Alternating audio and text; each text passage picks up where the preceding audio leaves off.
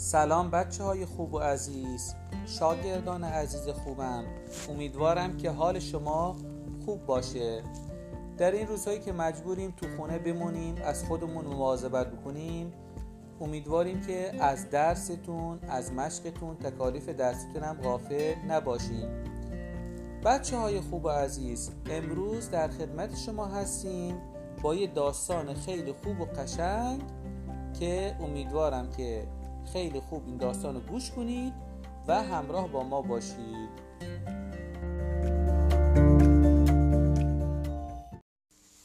خب بچه های عزیز، بریم سراغ داستانمون. یه دسته چوب. اسم داستانمون یه دسته چوبه. روزی روزگاری یک کشاورزی بوده که چند تا پسر داشته. اونا هیچ وقت نمیتونستن که با هم سازگار بشن. کشاورز بیشتر وقتا به اونا میگفته این کارتون حماقت، نادونیه که این همیشه دارین با هم دعوا میکنین، مشاجره میکنین. اما اونا چی کار میکردن؟ اونا به صحبت پدرشون اهمیت قائل نمیشدن.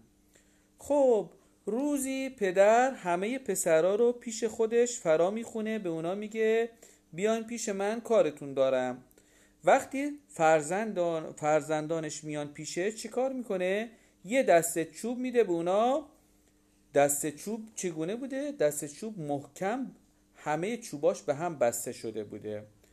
بعد به اونا میگه ببینم کدوم یکی از شما میتونه این دسته چوب بشکنه و, از و اونا رو از وسط دو قسمت کنه.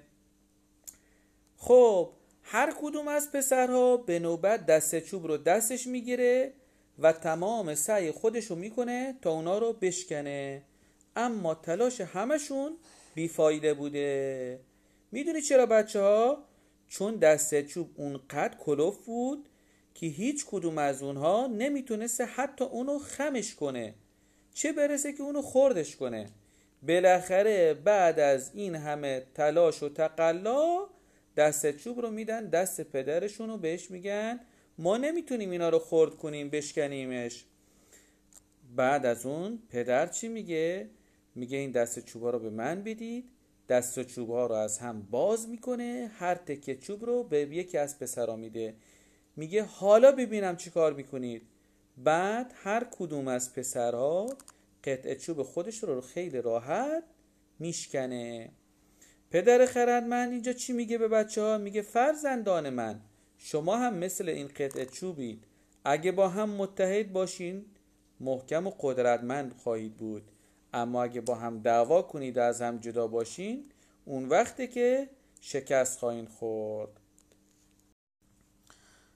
خب بچه های عزیز، قصه رو کامل براتون تعریف کردم. خب حالا چی کار میکنیم بچه ها؟